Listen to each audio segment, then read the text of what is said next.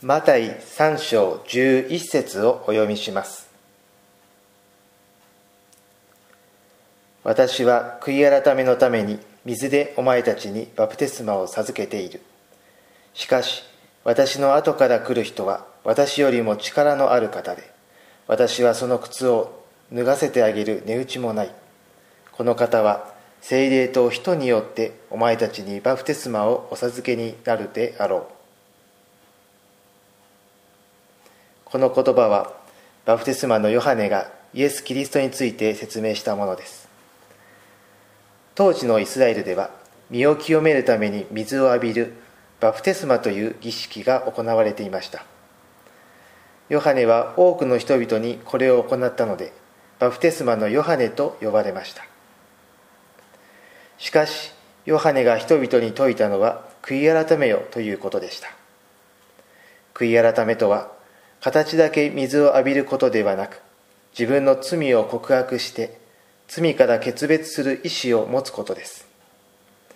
むしろヨハネは見せかけだけのバプテスマをやめさせようとしたのです。さらにヨハネは自分より力のあるのはキリストであると告げます。ヨハネのバプテスマは水でしかないがキリストのバプテスマは火のように人々から罪を除き去る力があると告げているのです。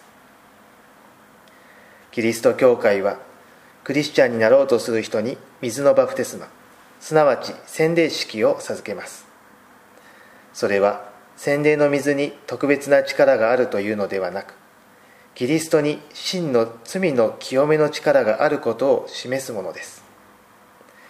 罪や在籍感に苦しんでいる人はキリストによる罪からの清めを得るためにキリストのバプテスマを受けてください。ご一緒にお祈りいたしましょう。